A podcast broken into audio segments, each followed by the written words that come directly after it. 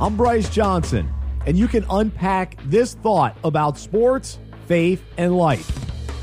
With the Chargers and Patriots meeting in the divisional round of the NFL playoffs, we'll have the chance to watch two of the oldest and best quarterbacks in the league.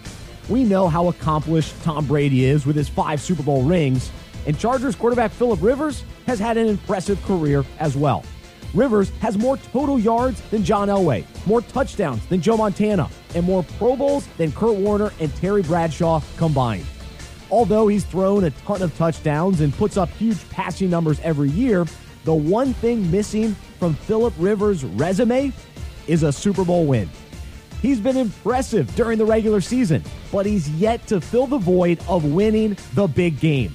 Now, in his 15th season and a 5 and 5 playoff record, he's running out of time to satisfy his desire for a ring. In our own lives, many of us have felt or are feeling right now that something is missing.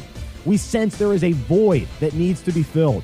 The truth is, only Jesus can satisfy the deepest longings of our soul.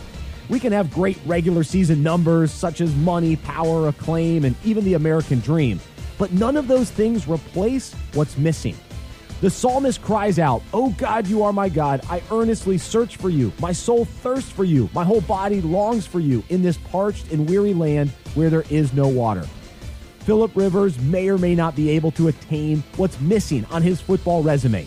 But the good news is, God fills the void missing in all of us. When we seek him, we will find him. The Bible says, For he satisfies the longing soul, and the hungry soul he fills with good things.